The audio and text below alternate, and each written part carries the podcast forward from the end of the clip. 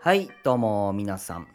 あずましい不道徳の時間、えー私、キャベツ刃物と申します。えーまあ、こんな始まり方をしているので、えーお分かりかと思いますが、え今回はパッチさん欠席でございます。えというのもですね、え今回のね、あの、台本を提出したんですけども、まあなんかレクチャーってことで一人でやった方がいいんじゃないかって言われましてねまあなんか独演会と 相なってしまいました。まあなんか逃げられちゃいましたね。なんかね。あのまあそもそもね内容があの、まあ、まず前前回文化人類学ってなんだっけって話をしてまあその辺の話を補足するかっていう話になったのでまあそう思って書いたやつだったんですけどね。あうんそう。まあこのラジオって台本作ってるんですよ。まあ大体私やってんですけどね。まあ仕事の休憩時間とかに思いついてはね iPhone でピコピコやってるわけですけどね。それでまあいろいろ調べてでそしたらまあ自分の話す内容がかなり多くなったのであのその台本の冒頭にですねあの今回は自分は野球でいうピッチャーをやって球をどんどん投げるのでキャッチャー役として受け止めく受け止めてくださいという、まあ、ことを書い書いたんですけどね。まあそれでまあ断られたのかなみたいなね感じですけど。まあせっかくなんでねまあそういう状況が生まれたんでねまあ本当はあのそのなんか文化人類学って何？って話をしようと思ったんですけどね。まあそのレクチャーってやつをやる前にまあその相手がいて話をするってことについてまあ考えてみようかなって思いました。でまああのなんかその前の回でもねなんかちょっとあの前もちょっとだけあの一人で録音したのでやったんですけどねまあなんか完全に一人で喋るのってねかなりまあしんどいなっていうのは言ったと思うんですけどね個人的にね。まあいろいろそういうのが好きな人もいると思うんですけどね。まあ、ラジあのラジオだとね、あのディレクターとかねし作家隣になんか作家ラジオ作家みたいなやついたりするんでしょうけどね、えーあのなんかあれですよ。ビートたけしのなんか深夜のなんか何でしたっけ？えっ、と深夜のバカ力じゃねえこれ伊集院光だよ。えっとビートたけしのあの「オールナイトニッポン」に愛の愛の手を入れるあのなんか作家みたいなあの感じですけど、ああいうのもいない状態。てかまあそういうの全部一人でやるってことになるんですけどね。まあその裏を返せばねなんか何かがこうまあ鍛えられるってことにはなるのかもしれないんですけどね。まあ何が鍛えられるんでしょうね。まあ MC 能 力かもしれないですけどね。もちろんね、あのー中身話す中身気にしないなんならあの話す相手なんかどうでもいいって思えば何でも喋れるようになったってねあの昔そのキリンジっていうバンドのあの堀米康之っていう素晴らしいミュージシャンがなんかボソッと言ってたのを見たことあるんですけどねちょっとね自分にはそんなこうまあ気概というか胆力というのはあんまりないなっていうのが正直なとこですね。でまあそんな感じでねなんか誰かに話しているのをね録音して聞いてもらうっていうのとね自分が話すのを録音して聞いてもらうっていうのはちょっとまあ全く違うんじゃねえかなっていうのなんことなんですよね。まあ、野球の例えを続けますけどもまあそのネネットに向かってあの球を投げる手応えのなさっていうのがね、まあ、キャッチャーに向かって投げるのとは当然違うわけですよ。でね、まあ、もっと正確に言うとね、まあネネネットに投げるんだったらね、まあ、そこに球が溜まってるのがね見えますから手応えにはなるじゃないですか。これってまあなんか一人で喋るのってそもそも何もない空間に向かって球を投げてであのなんかどこに行ったか分かんねえ球が行っちゃどっかに行っちゃってでまたあの自分で球をち全く違う球を投げるっていうそういうなんかすごい変な行為って感じがするんですよね。ええ。でねまあどうなんでしょうね。うん。聞くことってね辛いのかなっていう。まああの思い込みですけど。まああの私はねなんか割と人の話を聞くのは好きなたちなんでまあひたすら相手が延々と喋っててもそんな辛くはないんですけど。うん。まあその別に一方的に話すから黙ってろって言ったつもりはないんですけどね。まあもうこのつもりがミソですけどね。まあ受け止めたり受け流したりしてねということはあのまあ言ったというかまあ脚本にそうやって書いたんですけど。うん。まあでも仮に話す隙がなかったとしてもまあそれはいなくてもいいってことではないんですよね。その何て言うかね相手の聞いている態度が話し手に与えているものっていうのが、まあ、確実にあるんですよ。まあ、それに意味があると、まあ、私なんか思うわけですよ。うん、だからなんか相手が聞いてないって思えばね話題を変えるとかまあそもそもまあこいつ話聞かねえなって思って話さなくなるとかそういうことになるわけですよ。まあ、なので相手に向かって、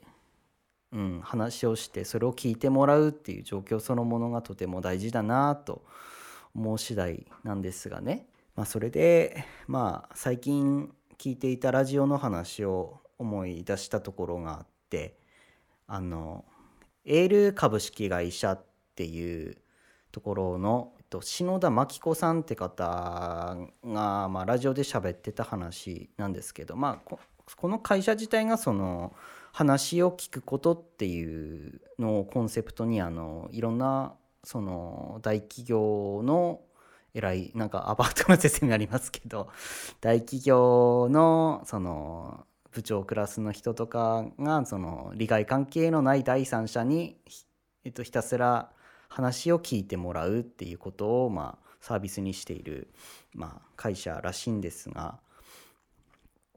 でまあそういうふうにま対話で人の話を聞くことの大事さってものを訴えてるそういう人であり、まあ、会社なんですが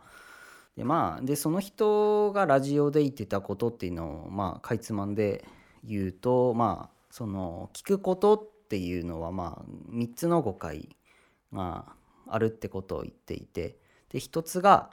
話を聞くっていうことがつまり、まあ、相手に従うっていうことになると。なんですけどまあ相手の話を聞くからといってその言ってる内容自体に賛同するっていうのはまた別なことだとまあ自分も思うわけですよ。まあ別に聞いてるからあの内容がどうかって話じゃないので、まあ、それとは別なのでと思うんですけどまあそういう誤解があるらしいと。うん、まあまあ確かにそういう部分はあると思うんですよねなんかあのまあ篠田さんも言ってましたけどあの外国だと「listen to me」とかそうやって大人が子供に対して言うことを聞かせる先生が生徒に対してあの言うことを聞かせるために聞けというっていうまあそういう話はあるということなのでまあこういうまあ聞くってことが従うっていうことにつながるっていう誤解はまあ生まれる余地はあるんでしょうけどね、まあ、本当は別のものなんだという話ですね。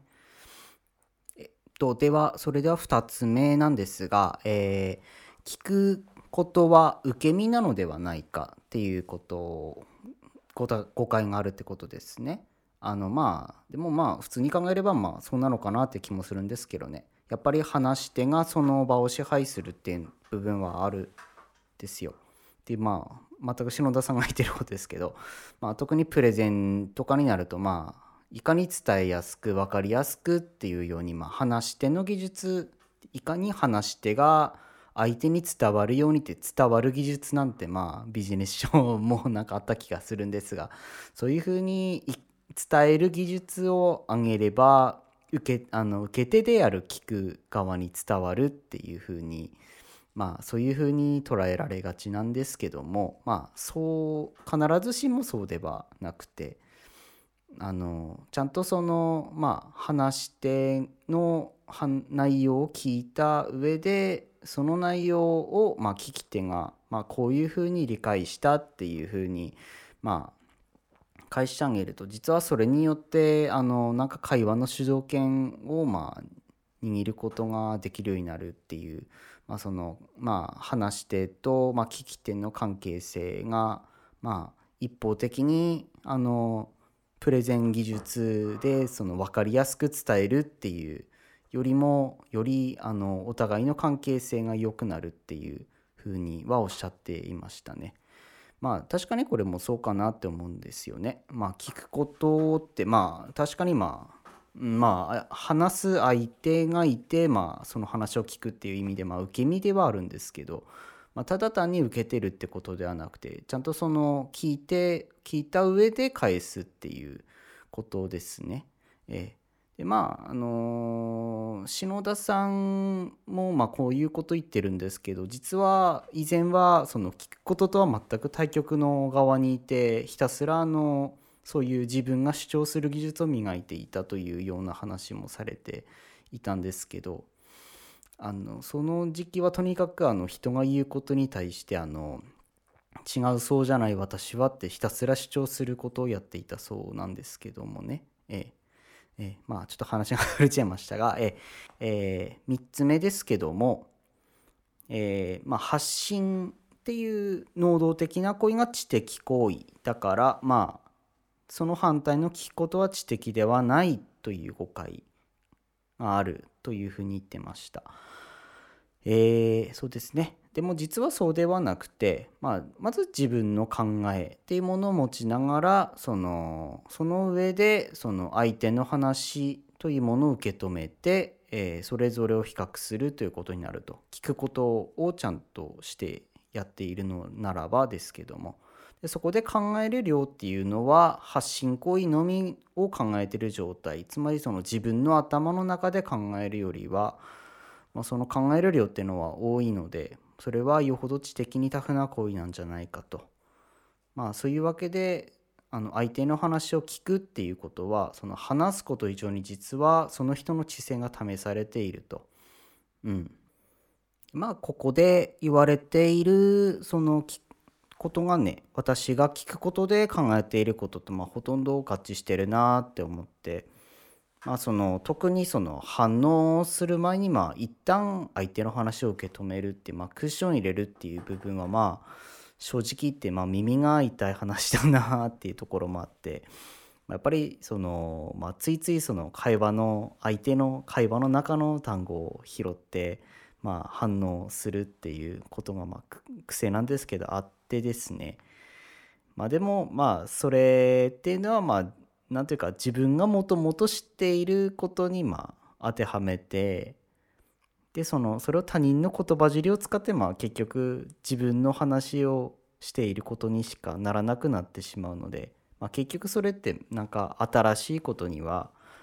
自分のすでに知っていることの確認にしかならないのであまり